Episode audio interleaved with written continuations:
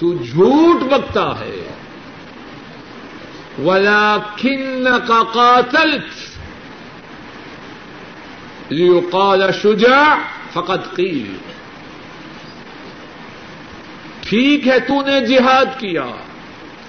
ٹھیک ہے تو نے اپنی جان قربان کی۔ لیکن یہ قربان کی کہ لوگ کہیں بہت بہادر ہے بہت جرات مند ہے، بہت دلیر ہے۔ فقط قیل تو نے یہ کہلوانا چاہا اور اسی مقصد کے لیے اپنی جان کی قربانی دی۔ فقط قیل تو نے کہا، بہت بہادر ہے۔ اب تیرے لیے کیا ہے؟ نبی کریم صلی اللہ علیہ وسلم فرماتے ہیں سم امر بھی فصوحب على وجه حتى القي في النار. فرمایا، رسول کریم صلی اللہ علیہ وسلم نے، اس کے متعلق حکم دیا جائے گا۔ اسے پکڑو، چہرے کے بل گھسیٹو اور جہنم کی آگ میں پھینک دو۔ کہنے والا بھی اور سننے والے بھی خوب غور کریں۔ کتنا بڑا عمل ہے۔ جان کی قربانی لگا دی۔ اور انجام کیا ہے؟ زلیل و رسوا کر کے، چہرے کے بل گھسیٹ کے جہنم کی آگ میں پھینکا گیا۔ اس وجہ سے کیا عمل چھوٹا ہے؟ بہت بڑا عمل ہے۔ جان کی قربانی دی۔ اس وجہ سے کہ عمل کرتے وقت مقصود یہ تھا، لوگ کہیں بہادر ہے یہ غرض نہ تھی کہ اللہ راضی ہو جائے۔ فرمایا، دوسرا شخص لایا جائے گا۔ رجل تعلم العلم وعلمه وقرأ القرآن۔ وہ وہ ہوگا جس نے اپنی زندگی علم کے سیکھنے میں، علم کے سکھلانے میں بسر کی ہوگی اور قرآن کریم کے پڑھنے والا ہوگا۔ فعرفه نعمه فعرفها اللہ اسے اپنی نعمتیں یاد کروائیں گے اور وہ ان نعمتوں کا اعتراف کرے گا۔ اللہ فرمائیں گے، فماذا عملت فيها؟ اب بتلا تو نے میری ان نعمتوں کا حق کس طرح ادا کیا؟ جواب میں کہے گا تعلمت العلم وعلمته وقرأت فيك القرآن. اے اللہ، میں نے تو اپنی ساری زندگی علم کے سیکھنے میں، علم کے سکھلانے میں اور قرآن کریم کے پڑھنے میں بسر کر دی۔ اللہ فرمائیں گے خزب تو جھوٹ بکتا ہے۔ ولا کن کا تعلمت لیقال عالم۔ وقرأت القرآن لیقال قارع۔ فقد قیل تو نے علم حاصل کیا۔ تو نے قرآن کریم پڑھا، ٹھیک ہے، لیکن تو نے میرے لیے تو علم حاصل نہ کیا۔ تو نے میرے لیے قرآن کریم نہ پڑھا۔ تو نے کس لیے پڑھا؟ کہ لوگ کہیں بہت بڑا عالم ہے۔ پھر کیا ہوگا؟ فرمایا، تو نے اس لیے پڑھا کہ لوگ کہیں عالم ہے فقط قیل۔ لوگوں نے تیرے علم کا اعتراف کیا اور کہا کہ بہت بڑا عالم اب کیا ہے؟ سم ام رب ہی فاسو وجہ ہی حتہ الکیا فنار اس کے متعلق حکم ہوگا۔ چہرے کے بل گھسیٹ کر اسے جہنم کی آگ میں پھینک دو۔ نبی کریم صلی اللہ علیہ وسلم فرماتے ہیں، پھر ایک تیسرے شخص کو لایا جائے گا۔ اور وہ کون ہوگا؟ رجل وسع اللہ علیہ وآتاه من اصناف المال كله وہ بندہ وہ ہوگا، اللہ نے اس کو دنیا میں خوشحال کیا ہوگا۔ ہر قسم کے مال عطا کیے ہوں گے۔ فعرفه نعمه فعرفها اللہ اسے بھی اپنی نعمتیں یاد کروائیں گے۔ تجھ پہ یہ نعمت کی، تجھ پہ یہ احسان کیا۔ فماد عمل تفیحا اب بتلا تو نے ان نعمتوں کا کس طرح حق ادا کیا؟ وہ جواب میں کہے گا، ما ترکت من سبیل تو ہب ينفق فيها الا وانفقت فيها۔ اے اللہ، جہاں جہاں آپ مال کے خرچ کرنے کو پسند کرتے ہیں میں نے وہاں وہاں آپ کے دیے ہوئے مال کو خرچ کیا اللہ فرمائیں گے، کذبت تو نے جھوٹ بکا تو نے بکواس کیا۔ ولا کن کا انفق یقال جواد فقط کی تو نے تو مال اس لیے خرچ کیا کہ لوگ کہیں سخی ہے۔ فقط قیل، لوگوں نے تیری چاہت کو پورا کیا، تیرے ڈنکے بجے۔ بہت سخی ہے، بہت کریم ہے۔ پھر کیا ہوگا؟ رسول کریم صلی اللہ علیہ وسلم فرماتے ہیں سم امرا بہ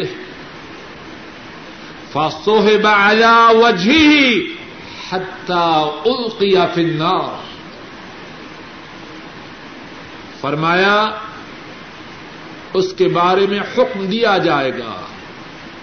چہرے کے بل گھسیٹ کر جہنم کی آگ میں پھینک دیا جائے۔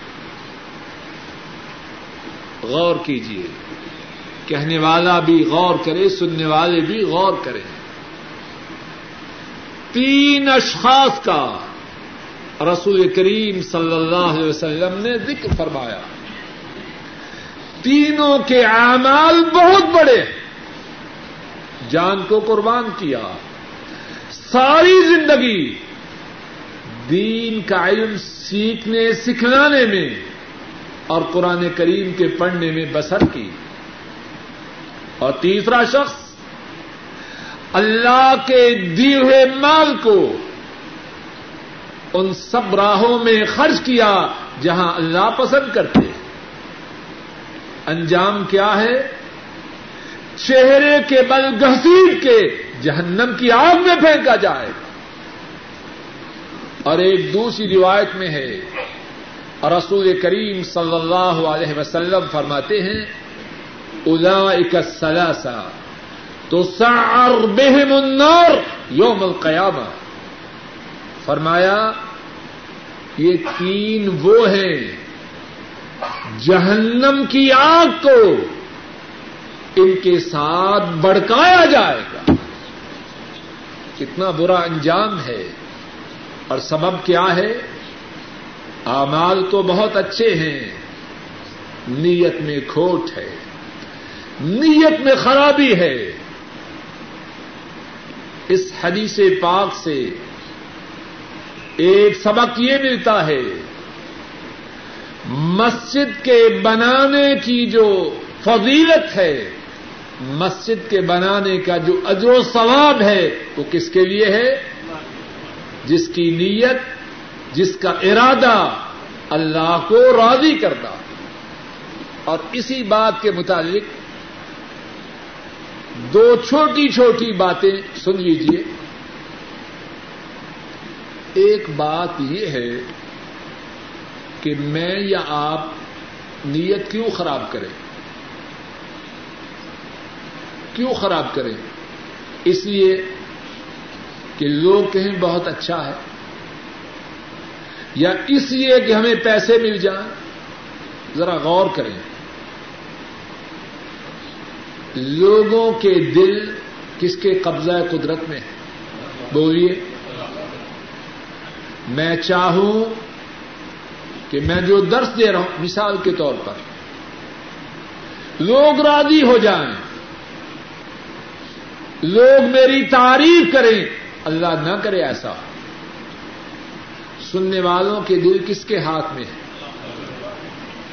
میرے چاہنے کے باوجود کیا وہ اللہ اس بات پہ قادر نہیں کہ لوگوں کے دلوں میں میرے خلاف غیر و غضب اور نفرت بڑھتے آدمی ذرا غور تو کرے۔ اللہ کو چھوڑ کر اگر وہ کچھ چاہتا ہے تو جو چاہتا ہے وہ کس کے ہاتھ میں ہے؟ بولیے۔ اور جس کے ہاتھ میں اس سے بگاڑ لی اب جو چاہتا ہے وہ ملے گا؟ ذرا غور تو کرے۔ آدمی اپنی نیت خراب کرے کہ مال مل جائے۔ اب مال دینے والے کون ہیں؟ آدمی ایڑی چوٹی کا زور لگا لے۔ اگر اللہ نہ دینا چاہے تو اسے مال مل سکتا اسے عزت مل سکتی ہے، اسے محبت اور شہرت مل سکتی ہے، نہیں مل سکتی۔ اور اس کے برعکس ذرا غور کیجیے شیطان نے ہمیں کتنا گمراہ کیا۔ اگر میں اور آپ اپنا مطلوب و مقصود اللہ کی رضا بنائیں تو کیا ہماری شہرت نہ ہوگی؟ کیا ہمیں پیسے نہ ملیں گے؟ ملیں گے یا نہ ملیں گے؟ وہ تو اللہ کے ہاتھ میں ہے، جو اللہ کا غلام بن جائے۔ اللہ کو راضی کرنے کے لیے کوشش کرنے والوں میں شامل ہو جائے۔ اللہ اسے دنیا کی نعمتوں سے بھی محروم نہیں رکھتا۔ اور ایک دوسری بات اسی کے ساتھ یہ سمجھیے، اگر ہم اپنی نیتوں کو صاف کر لیں اور نیک اعمال کرنے کا ارادہ اور کوشش کریں، اگر نہ بھی کر سکے اللہ ویسے ہی ثواب عطا فرماتے ہیں، گویا کہ ہم نے نیک عمل کر لیا۔ سنن ابن ماجہ میں ہے۔ حضرت ابو الدرداء رضی اللہ تعالی ان وہ روایت کرتے ہیں۔ رسول کریم صلی اللہ علیہ وسلم نے فرمایا، من اتا فراشہ وهو ينوي أن يقوم من الليل فغلبته عيناه كتب له ما نوى وكان نومه صدقة عليه من ربه أو كما قال صلى الله عليه وسلم۔ ارشاد فرمایا، اگر کوئی بندہ رات کو اپنے بستر پر آتا ہے اور اس کی نیت اور ارادہ ہے کہ رات کو اللہ کی اٹھ کے تحجد کی نماز پڑھنی، لیکن اس کی نیند اس پہ غالب آ گئی۔ اب کیا ہے؟ فرمایا، سویا رہا تحجد نہ پڑی۔ فرمایا، کوتے بلہ مانوا اس نے پکانا نومہ صداقت علیہ من رب اور جو نیند ہے، یہ اس کے رب کی طرف سے اس پر صدقہ ہے۔ نیت صاف ہو اور نیکی کے لیے کوشش ہو یہ نہ ہو رات ایک بجے تک فلم دیکھتا رہے اور کہے کہ انشاءاللہ تحجد پڑوں گا۔ یہ دو کے بعد ہے، دجال ہے۔ اس کی بات نہیں ہو رہی۔ نیت نیکی کی ہے اور نیکی کرنے کا پختہ ارادہ ہے۔ نیت خالص ہے۔ اور نیکی کے عمل کے لیے اپنی استطاعت کے مطابق پوری کوشش ہے۔ اگر نہ بھی کر سکے، اللہ کی طرف سے عمل کرنے کا ثواب پائے گا۔ اسی سلسلہ میں ایک چھوٹی سی بات اور سمجھ لیجیے اور اسی بات پہ آج کے درس کو ختم کرتا ہوں۔ بعض لوگ شیطان ان کو ایک اور طریقے سے بہکاتا ہے۔ کہتے ہیں کہ ہماری نیت خراب ہے، اس لیے چلو اچھا ہے، نیک عمل ہی نہ کرو۔ ایسے بھی ہوتا ہے کہ نہیں؟ یہ بدبختی کی سوچ ہے۔ شیطانی سوچ ہے۔ اے عقلمند انسان، اگر تو یہ فیصلہ کرتا ہے، تو کیا مقصد اس بات کا؟ اللہ سے توڑی اے ظالم، اللہ سے توڑ کر پھر اللہ کی زمین پر ہے۔ پھر اللہ کے آسمان کے نیچے ہے۔ اگر یہ فیصلہ ہے، تو وہاں دفع ہو جا۔ جہاں نہ اللہ کا آسمان ہو، نہ اللہ کی زمین ہو، نہ اللہ کی دی ہوئی ہوا ہو، نہ اللہ کا دیا ہوا پانی ہو۔ یہ فیصلہ شیطانی چال ہے۔ کیا کر؟ نیکی کر، اپنی نیت کی اصلاح کی کوشش کر۔ اگر نیت میں خرابی ہو، نیک عمل نہ چھوڑ۔ اپنی اصلاح کر اور اپنے اللہ سے فریاد کر۔ اے اللہ، میں کمزور ہوں نہ توا ہوں ناکارا ہوں۔ میں، میرا جسم اور میرا دل آپ کے قبضہ قدرت میں ہے۔ میری نیت کو اپنے لیے خالص کر۔ اس حدیث میں جو دروس ہیں، ان میں سے آخری درس یہ ذکر کیا گیا کہ مسجد کے بنانے کی جو فضیلت ہے، مسجد کے بنانے کا جو اجر و ثواب ہے اس کے پانے کے لیے ایک بنیادی شرط یہ ہے کہ مسجد کے بنانے والا اللہ کی رضامندی کو حاصل کرنا چاہتا اور یہ شرط جس طرح مسجد کے بنانے والوں کے لیے ہے، اسی طرح نیکی کے سارے اعمال کرنے والوں کے لیے ہے تاکہ وہ اپنے نیک اعمال کا اللہ کے ہاں اجر و ثواب پا سکے اللہ مالک الملک اپنے فضل و کرم سے کہنے والے کو اور سب سننے والوں کو نیک اعمال کرنے کی توفیق عطا فرمائے۔ ہماری نیتوں کو خالص فرمائے۔ اے اللہ، ہم ناکارا ہیں، ہم کمزور ہیں۔ اے اللہ ہم کمزور ہیں، ہم ناکارا ہیں۔ اے اللہ، آپ ہمیں توفیق عطا فرمائیے کہ جو کام کریں، خالص آپ کی رضا کے لیے کریں۔ اور اے اللہ، ہمارے گزشتہ اعمال میں جو ریاکاری ہو چکی ہے، اے اللہ اس کو معاف فرما۔ اے اللہ، جو اعمال اب کر رہے ہیں ان کو ریاکاری سے بچائے رکھنا۔ اے اللہ، ساری زندگی ریاکاری سے محفوظ فرمانا۔ اے اللہ، ہمارے گناہوں کو معاف فرما۔ اے اللہ، ہماری ناکارہ، معمولی نیکیوں کو قبول فرما۔ اے اللہ، ہمارے والدین میں سے جو فوت ہو چکے ہیں، ان کے گناہوں کو معاف فرما۔ اے اللہ، ان کے دراجات کو بلند فرما۔ اے اللہ، ان کی قبروں کو جنت کی باغیچیاں بنا۔ اے اللہ ان پہ رحم فرما۔ اے اللہ۔ شیشہ کی طرف دیکھنا چاہیے کہ نہیں، جواب یہ ہے، اگر شیشہ سامنے ہو تو اس سے نماز میں خوشی و خدو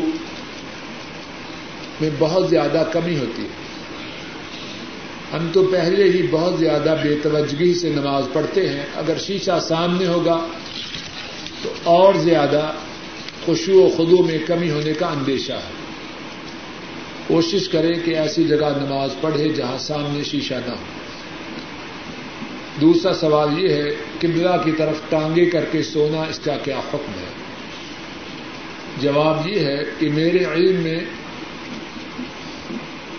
اس بارے میں کتاب و سنت سے کوئی بات نہیں ہے قبلہ کی طرف رخ کر کے پیشاب کرنا قضاء حاجت کرنا، اس کے بارے میں تو واد احادیث ہیں، لیکن ٹانگوں کے کرنے کے مطابق میرے علم میں کوئی حدیث نہیں، لیکن دل میں اس بات کے خلاف نفرت ہوتی ہے قبلہ کی طرف آدمی ٹانگیں کرے، تو دل پہ یہ بات شاخ گزرتی ہے، لیکن اس بارے میں میرے علم میں کوئی حدیث نہیں۔ ایک سوال یہ ہے کہ زمزم کا پانی گرانا اس کا کیا حکم ہے؟ جواب یہ ہے، پانی ضائع کرنا خواہ وہ زمزم ہو یا دوسرا ہو، ناجائز ہے، حرام ہے۔ عام پانی اس کو بھی بے مقصد گرانا ناجائز ہے۔ ہاں اگر آدمی وضو کرے زمزم کے پانی سے، پانی پیے، تو انشاءاللہ اس میں کوئی حرج نہیں۔ زمزم کے پانی کے بارے میں اس قسم کی کوئی ممانت نہیں۔ اس کی فضیلت میں یہ بات حدیث پاک میں ہے کہ جس نیت سے زمزم پیا جائے، اللہ اس نیت کو پورا کرتے ہیں۔ لیکن اس کے استعمال کے بارے میں رسول کریم صلی اللہ علیہ وسلم سے کوئی ممانت نہیں آئی۔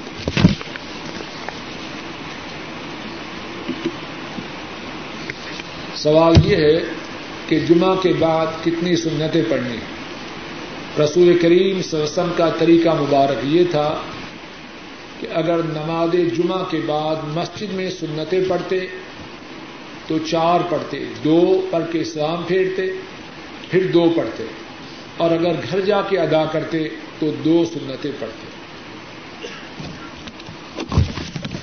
یہی لوگ ہیں جن کے دلوں پر خدا نے مہر لگا رکھی ہے اور وہ اپنی خواہشوں کے پیچھے چل رہے ہیں۔ والذین اهتدوا زادهم هدى وآتاهم تقواهم۔ اور جو لوگ ہدایت یافتہ ہیں ان کو وہ ہدایت مزید بخشتا ہے اور پرہیزگاری عنایت کرتا ہے۔ فهل ينظرون إلا الساعة أن تأتيهم بغتة فقد جاء أشراطها فأنا لهم إذا جاءتهم ذكراهم. اب تو یہ لوگ قیامت ہی کو دیکھتے ہیں کہ ناگہاں ان پر آ واقع ہو، سو اس کی نشانیاں وقوع میں آ چکی ہیں۔ پھر جب وہ ان پر آ نازل ہوگی، اس وقت انہیں نصیحت کہاں مفید ہو سکے گی؟ فاعلم انه لا اله الا الله واستغفر لذنبك وللمؤمنين، واستغفر لذنبك وللمؤمنين والمؤمنات.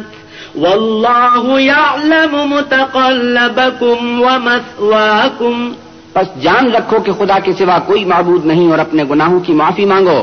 اور اور مومن مردوں اور مومن عورتوں کے لیے بھی اور خدا تم لوگوں کے چلنے پھرنے اور ٹھہرنے سے واقف ہے۔ وَيَقُولُ الَّذِينَ آمَنُوا لَوْلَا نُزِّلَتْ سُورَةٌ فإذا أنزلت سورة محكمة وذكر فيها القتال وذكر فيها القتال رأيت الذين في قلوبهم مرض ينظرون إليك ينظرون إليك نظر المغشي عليه من الموت فأولى لهم۔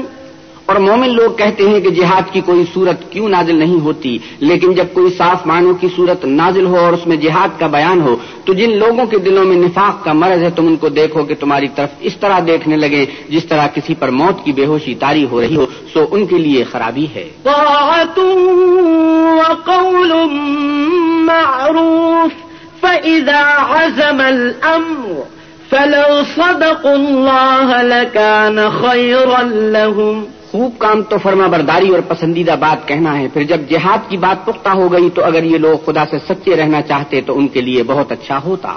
فهل عسيتم إن توليتم أن تفسدوا في الأرض وتقطعوا, وتقطعوا أرحامكم؟ اے منافقو تم سے عجب نہیں کہ اگر تم حاکم ہو جاؤ تو ملک میں خرابی کرنے لگو اور اپنے رشتوں کو توڑ ڈالو۔ أولئك الذين لعنهم الله فأصمهم وأعمى أبصارهم. یہی لوگ ہیں جن پر خدا نے لانت کی ہے اور ان کے کانوں کو بہرا اور ان کی آنکھوں کو اندھا کر دیا ہے۔ أفلا يتدبرون القرآن أم على قلوب أقفالها؟ بلا یہ لوگ قرآن میں غور نہیں کرتے یا ان کے دلوں پر قفل لگ رہے ہیں؟ إن الذين ارتدوا على أدبارهم من بعد ما تبين لهم الهدى الشيطان سول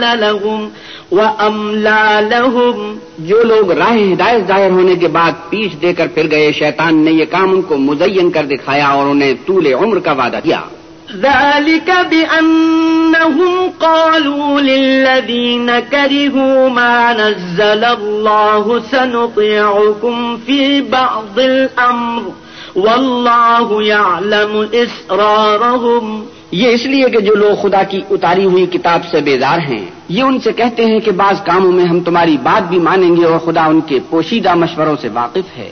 فكيف إذا توفتهم الملائكة يضربون وجوههم وأدبارهم۔ تو اس وقت ان کا کیسا حال ہوگا جب فرشتے ان کی جان نکالیں گے اور ان کے منہوں اور پیٹھوں پر مارتے جائیں گے؟ ذلك بأنهم اتبعوا ما أسخط الله وكرهوا رضوانه فأحبط أعمالهم. یہ اس لیے کہ جس چیز سے خدا ناخوش ہے، یہ اس کے پیچھے چلے اور اس کی خوشنودی کو اچھا نہ سمجھے تو اس نے بھی ان کے عملوں کو برباد کر دیا۔ أم حسب الذين في قلوبهم مرض أن لن يخرج الله أضغانهم؟ کیا وہ لوگ جن کے دلوں میں بیماری ہے، یہ خیال کیے ہوئے ہیں کہ خدا ان کے کینوں کو ظاہر نہیں کرے گا۔ ولو نشاء لأريناكهم فلعرفتهم بسيماهم ولتعرفنهم في لحن القول والله يعلم أعمالكم اور اگر ہم چاہتے تو وہ لوگ تم کو دکھا بھی دیتے اور تم ان کو ان کے چہروں ہی سے پہچان لیتے اور تم انہیں ان کے انداز گفتگو ہی سے پہچان لوگے اور خدا تمہارے اعمال سے واقف ہے۔ وَلَنَبْلُوَنَّكُمْ حَتَّى نعلم المجاهدين منكم والصابرين ونبلو ونبلو أخباركم. اور ہم تم لوگوں کو آزمائیں گے تاکہ جو تم میں لڑائی کرنے والے اور ثابت قدم رہنے والے ہیں ان کو معلوم کریں اور تمہارے حالات جانچ لیں۔ إن الذين كفروا وصدوا عن سبيل الله وشاقوا الرسول وشاقوا الرسول من بعد ما تبين لهم الهدى لن يضروا الله شيئا وسيحبط أعمالهم. جن لوگوں کو سیدھا رستہ معلوم ہو گیا اور پھر بھی انہوں نے کفر کیا اور لوگوں کو خدا کی راہ سے روکا اور پیغمبر کی مخالفت کی وہ خدا کا کچھ بھی بگاڑ نہیں سکیں گے اور خدا ان کا سب کیا کرایا اکارت کر دے گا۔ يا أيها الذين آمنوا أطيعوا الله وأطيعوا الرسول ولا تبطلوا أعمالكم. مومنو خدا کا ارشاد مانو اور پیغمبر کی فرما برداری کرو اور اپنے عملوں کو ضائع نہ ہونے دو۔ إن الذين كفروا وصدوا عن سبيل الله ثم ماتوا ثم ماتوا وهم كفار فلن يغفر الله لهم. جو لوگ کافر ہوئے اور خدا کے رستے سے روکتے رہے پھر کافر ہی مر گئے خدا ان کو ہرگز نہیں بخشے گا۔ فلا تهنوا وتدعوا إلى السلم وأنتم الأعلون والله معكم والله معكم ولن يتركم أعمالكم. تو تم ہمت نہ ہارو اور دشمنوں کو سلح کی طرف نہ بلاؤ اور تم تو غالب ہو اور خدا تمہارے ساتھ ہے وہ ہرگز تمہارے اعمال کو کم اور گم نہیں کرے گا۔ إنما الحياة الدنيا لعب ولهو وإن تؤمنوا وتتقوا يؤتكم أجوركم ولا يسألكم أموالكم۔ دنیا کی زندگی تو محض کھیل اور تماشا ہے۔ قال أخبرني أمر أن بكيرا حدثه أن عاصم بن عمر بن قتادة حدثه أنه سمع عبيد الله الخولاني أنه سمع عثمان بن عفان رضي الله تعالى عنه يقول عند قول الناس فيه حين بنى مسجد الرسول صلى الله عليه وسلم. انکم اکثرتم وانی سمعت النبی صلی اللہ علیہ وسلم یقول من بنا مسجدا قال بكير حسبت أنه قال يبتغي به وجه الله. بنى الله له مثله في الجنة. باب ہے جو بنائے مسجد. امام بخاری رحمہ اللہ فرماتے ہیں، ہم سے یہ حدیث یاحیا بن سلیمان نے بیان کی۔ یاحیا بن سلیمان فرماتے ہیں، مجھ سے یہ حدیث ابن وہب نے بیان کی۔ ابن وہب فرماتے ہیں، مجھے عمر نے بتلایا کہ بخیر نے اس سے بیان کیا۔ کہ عاصم بن عمر بن قطادہ نے بکیر کو بتلایا کہ انہوں نے عبید اللہ الخولانی کو فرماتے ہوئے سنا کہ عبید اللہ نے عثمان بن عفان رضی اللہ تعالی ان ان کو ارشاد فرماتے ہوئے سنا، جبکہ لوگوں نے ان کے مسجد بنانے کے ارادہ پر بہت زیادہ گفتگو کی۔ حضرت عثمان بن عفان رضی اللہ تعالی عنہ نے فرمایا بے شک تم نے بہت زیادہ گفتگو کی ہے اور بے شک میں نے نبی کریم صلی اللہ علیہ وسلم سے سنا ہے۔ آپ نے فرمایا، جس نے مسجد بنائی اور بکیر نے فرمایا، میرا خیال ہے کہ انہوں نے کہا، یبتغی بھی و وہ اس مسجد کے بنانے میں اللہ کی خوشنودی چاہتا ہے۔ بن اللہ له مصرہ فی الجنہ، اللہ اس کے لیے، اس کے مثل جنت میں گھر بناتے ہیں۔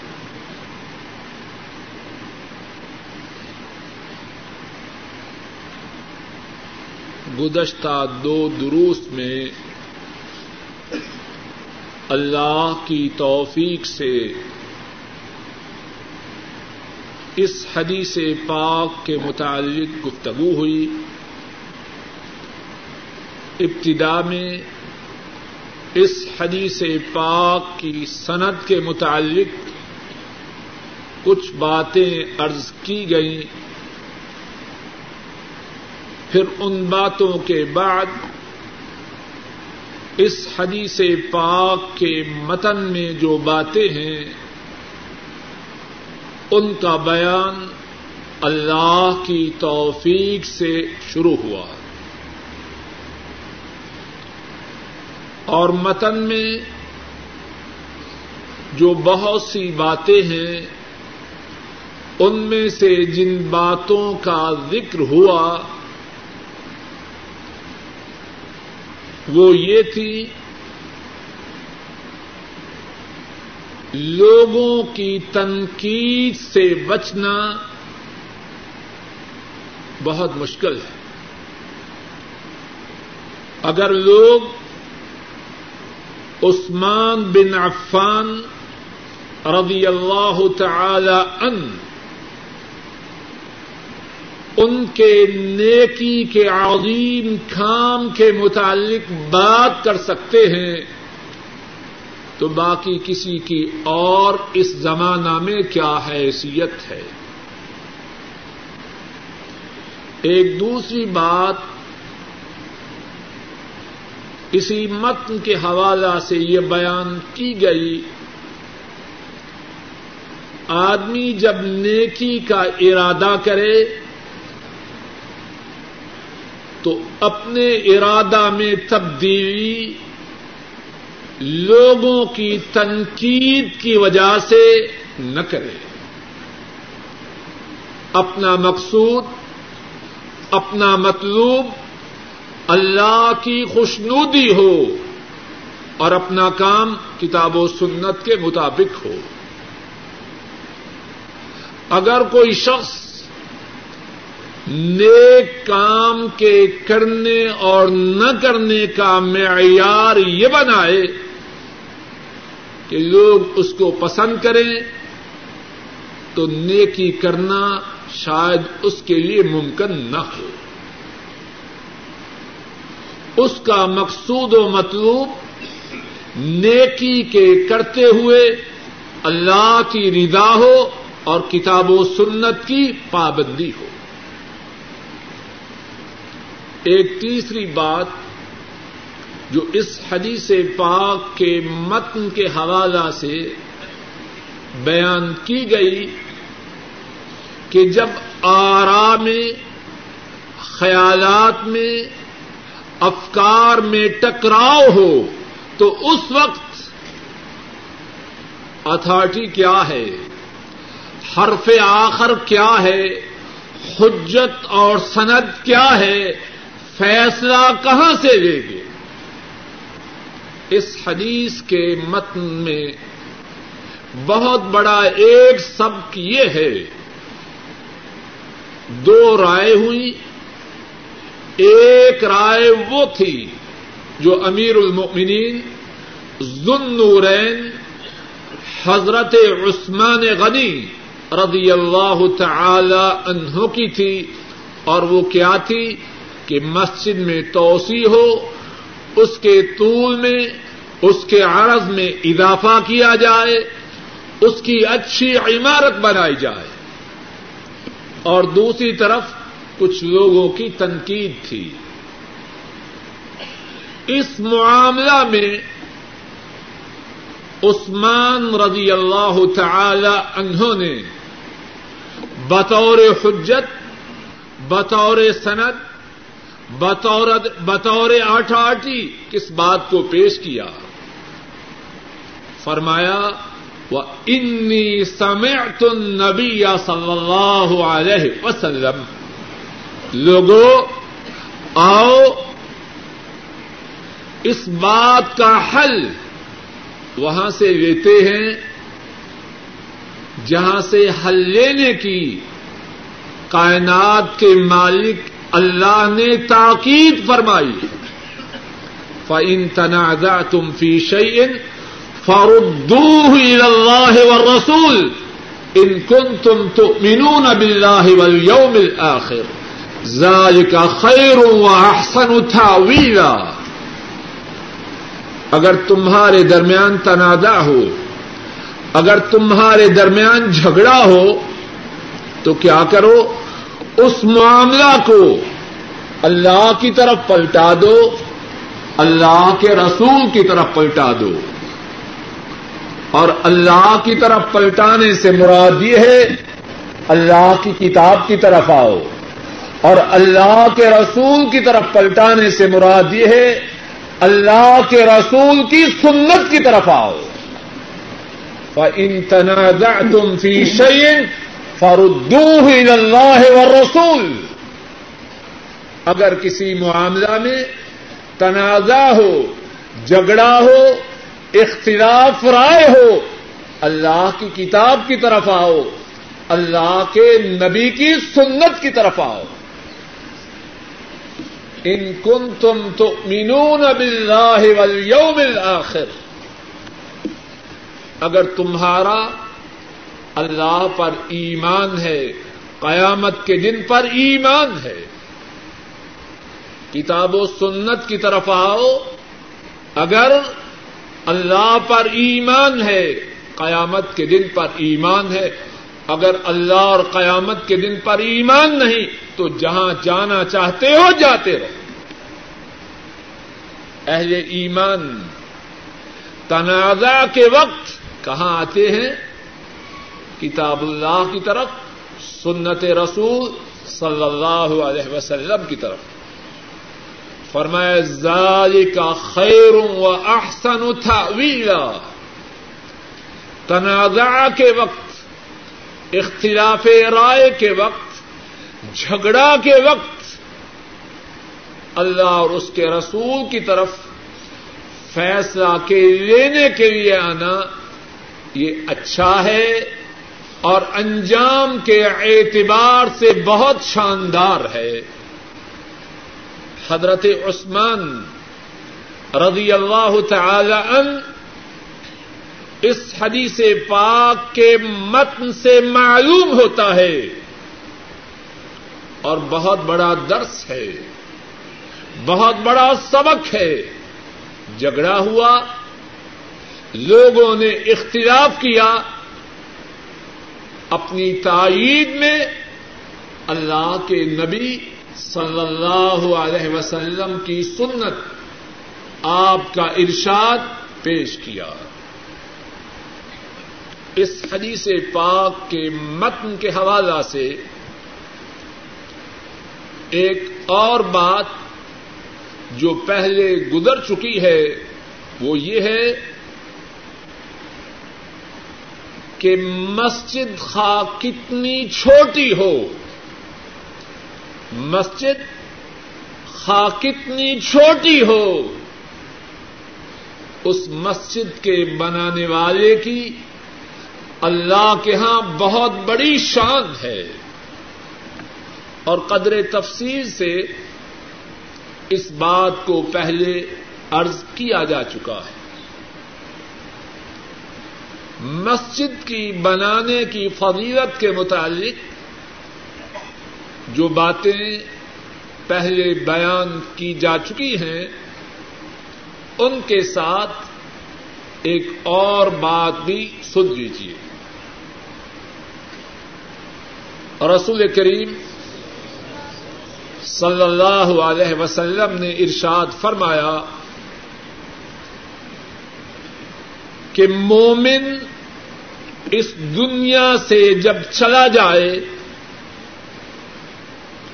اس کے اعمال میں سے، اس کی نیکیوں میں سے کچھ باتیں ایسی ہیں کہ اس کے اس دنیا سے گزر جانے کے باوجود، اس دنیا سے رحلت کر جانے کے باوجود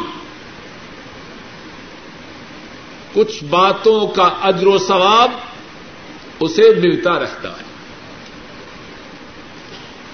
اور ان باتوں کا اور جن باتوں کا اجر و ثواب ملتا رہتا ہے، ان میں سے ایک بات یہ فرمائی علم علمہ و نشرہ دین کا علم کسی کو سکھلا گیا۔ دین کا علم اس کی نشر و اشاعت کر گیا۔ ایک دوسری بات یہ فرمائی ترا کا ولدن صالحن یدعو له۔ اپنے پیچھے نیک بچہ چھوڑ گیا۔ دنیا سے روانہ ہو گیا۔ وہ نیک بچہ اس کے مرنے کے بعد اس کے لیے اللہ سے دعائیں کرتا رہا۔ ایک تیسری بات یہ فرمائی اور مصحفن ورسہ ہوں قرآن کریم چھوڑ گیا، خود چلا گیا اس کا قرآن کریم جو تھا وہ چھوڑ گیا۔ اب جو جو اس کو پڑھے گا، اس کی نیکیوں کا اکاؤنٹ جاری رہے گا۔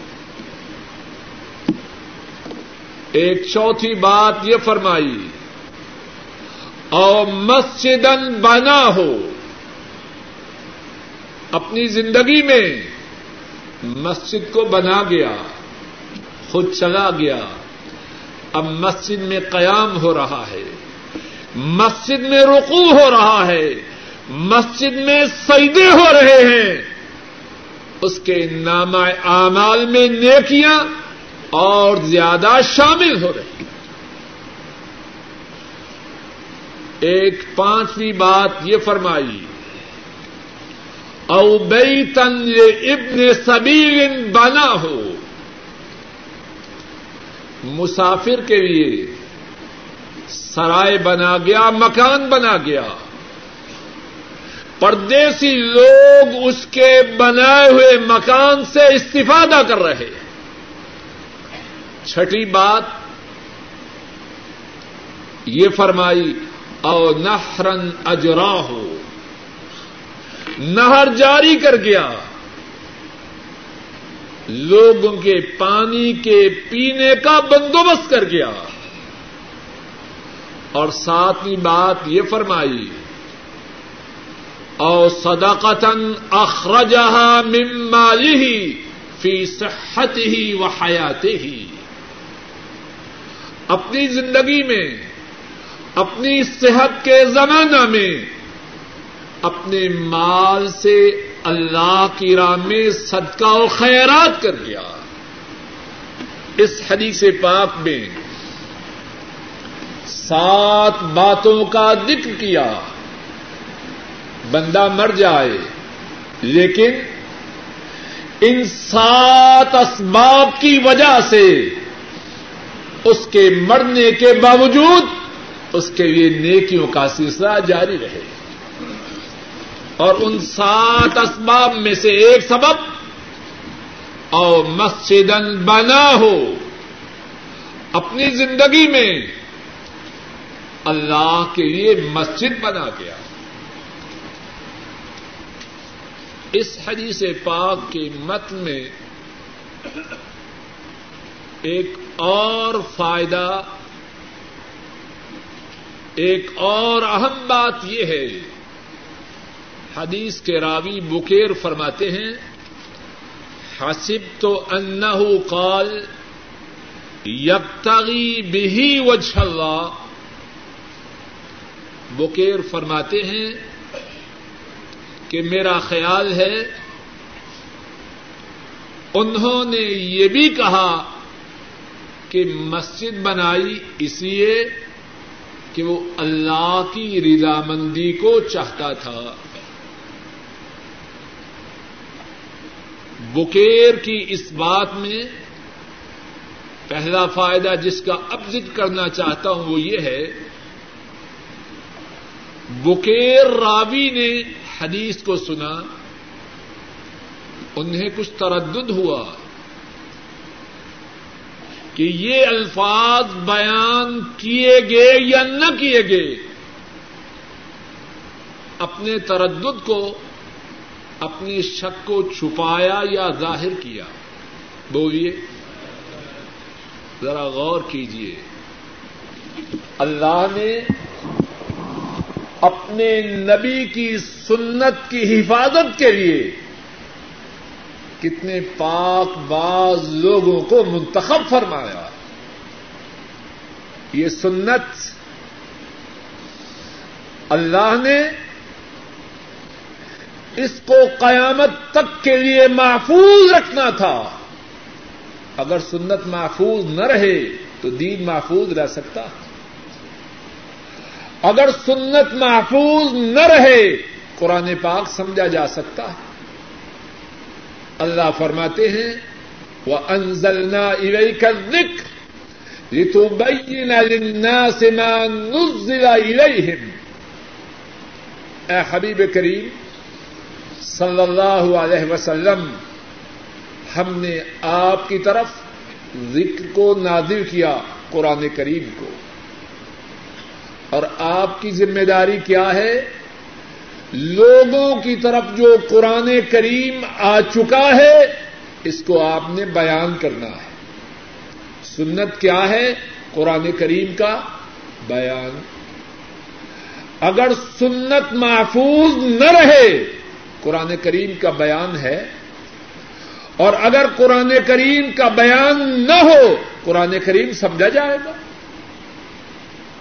اللہ نے اپنے نبی کی سنت کی حفاظت کے لیے، اپنے نبی کی سنت کی خدمت کے لیے کتنے پاک باز لوگوں کو منتخب فرمایا۔ تردد ہوا۔ اپنے تردد کو چھپایا نہیں۔ ذرا غور کریں ہم میں سے کتنے ہیں۔ معاملہ سے پچاس ساٹھ فیصد غافل ہیں، لیکن اپنی جہالت کو چھپاتے ہیں۔ معاملہ ایسا ہے کہ نہیں۔ تردد ہوا، چھپایا نہیں۔ اپنے آپ کو بری ذمہ کیا۔ حاصب اگر لوگ کہیں کہ اس کو شک ہوا تو پھر کیا ہے؟ اللہ کے روبرو تو معاملہ صاف ہو۔ اس حدیث پاک میں ایک اور فائدہ ہے اور انتہائی اہم ہے۔ اور وہ فائدہ یہ ہے یبتغی بھی وجہ اللہ۔ مسجد کے بنانے کی جو فضیلت ہے کہ تم دنیا میں گھر بناؤ، اللہ تمہارے لیے جنت میں گھر بنائے۔ اس فضیلت کے پانے کے لیے اس حدیث پاک میں ایک بنیادی شرط کو بیان کیا۔ اور وہ شرط کیا ہے؟ یبتغی بھی وجہ اللہ۔ مسجد کے بنانے کا مقصود یہ ہو کہ میرا اللہ مجھ پہ راضی ہو جائے اور یہ وہ بات ہے، خوب سمجھ لیجیے جتنے اعمال ہیں، جتنے اعمال ہیں، ان کی قبولیت کے لیے سب سے پہلی شرط یہی بات ہے۔ آدمی کتنا بڑا عمل کرے، اگر اس عمل کے کرتے وقت اس کا مقصود و مطلوب اللہ کی رضامندی کا حصول نہ ہو، اس عمل کی اللہ کے ہاں کوئی قدر و قیمت نہیں۔ اور رسول کریم صلی اللہ علیہ وسلم سے سوال کیا گیا، اے اللہ کے رسول صلی اللہ علیہ وسلم ایک شخص جہاد کے لیے جاتا ہے اور اس کے سامنے دو مقاصد ہیں۔ ایک یہ کہ اجر و ثواب مل جائے۔ اور دوسرا مقصد یہ ہے کہ شہرت ہو جائے۔ دو مقاصد ہیں۔ اجر و ثواب مل جائے نمبر دو، شہرت ہو جائے۔ آپ صلی اللہ علیہ وسلم نے فرمایا، لا شی اللہ اس کے لیے کوئی چیز نہیں۔ اللہ کے ہاں اس کا عمل مردود ہے۔ اللہ کے ہاں کچھ اجر و ثواب نہ پائے گا۔ سوال کرنے والے نے یہی سوال تین مرتبہ دوہرایا چاہتا ہے اجر و ثواب مل جائے اور چاہتا ہے کہ شہرت ہو جائے۔ آپ نے تینوں مرتبہ جواب میں ارشاد فرمایا، لا شی الح اس کے لیے کوئی چیز اللہ کے ہاں نہیں ہے۔ اور پھر ارشاد فرمایا، جو عمل کیا جائے، اس وقت تک اللہ کے ہاں مردود ہے۔ اللہ کے ہاں اس کی کوئی حیثیت نہیں، جب تک کہ اللہ کے لیے خالص نہ ہو اور اس عمل کا مقصود و مطلوب اللہ کو راضی کرنا نہ ہو۔ اگر مقصود و مطلوب کچھ اور ہو، اللہ کی رضامندی کے سوا کچھ اور ہو، اللہ کے ہاں اس عمل کا کوئی بدلا نہیں۔ صحیح مسلم میں حدیث ہے اور رسول کریم صلی اللہ علیہ وسلم فرماتے ہیں، اور اس حدیث کے حضرت ابو ہریرا رضی اللہ تعالی عنہ راوی ہے رسول کریم صلی اللہ علیہ وسلم فرماتے ہیں، اللہ رب العزت خود ارشاد فرماتے ہیں، انا اغن الشركاء عن الشرك من عمل عملا اشرك فيه معي غيره اشرك فيه معي غيري تركته وشركه ارشاد فرمایا کہ میں حصے داروں سے بے نیاز ہوں۔ میں پارٹنروں سے بے نیاز ہوں۔ جس نے کوئی عمل کیا اور اس عمل میں میرے ساتھ کسی کو شریک کیا۔ میں اس کے عمل کو ارکت ہوں وشر کا میں اس کو اور اس کے شرک کو چھوڑ دیتا۔ اللہ کے ہاں اس عمل کی کوئی قدر و قیمت نہیں۔ جس عمل کے کرتے وقت اللہ کے سوا کسی اور کے سامنے نمائش مقصود ہو یا کسی اور کی رضامندی حاصل کرنے کی حاصل کرنا ٹارگیٹ ہو۔ ایک اور حدیث پاک میں ہے۔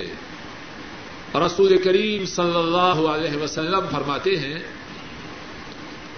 کہ جب اللہ پہلے پچھلے تمام لوگوں کو قیامت کے دن جمع کریں گے اور وہ وہ دن ہے کہ اس میں کوئی شک و شبہ ایک جنہیں کوئی عمل کیا،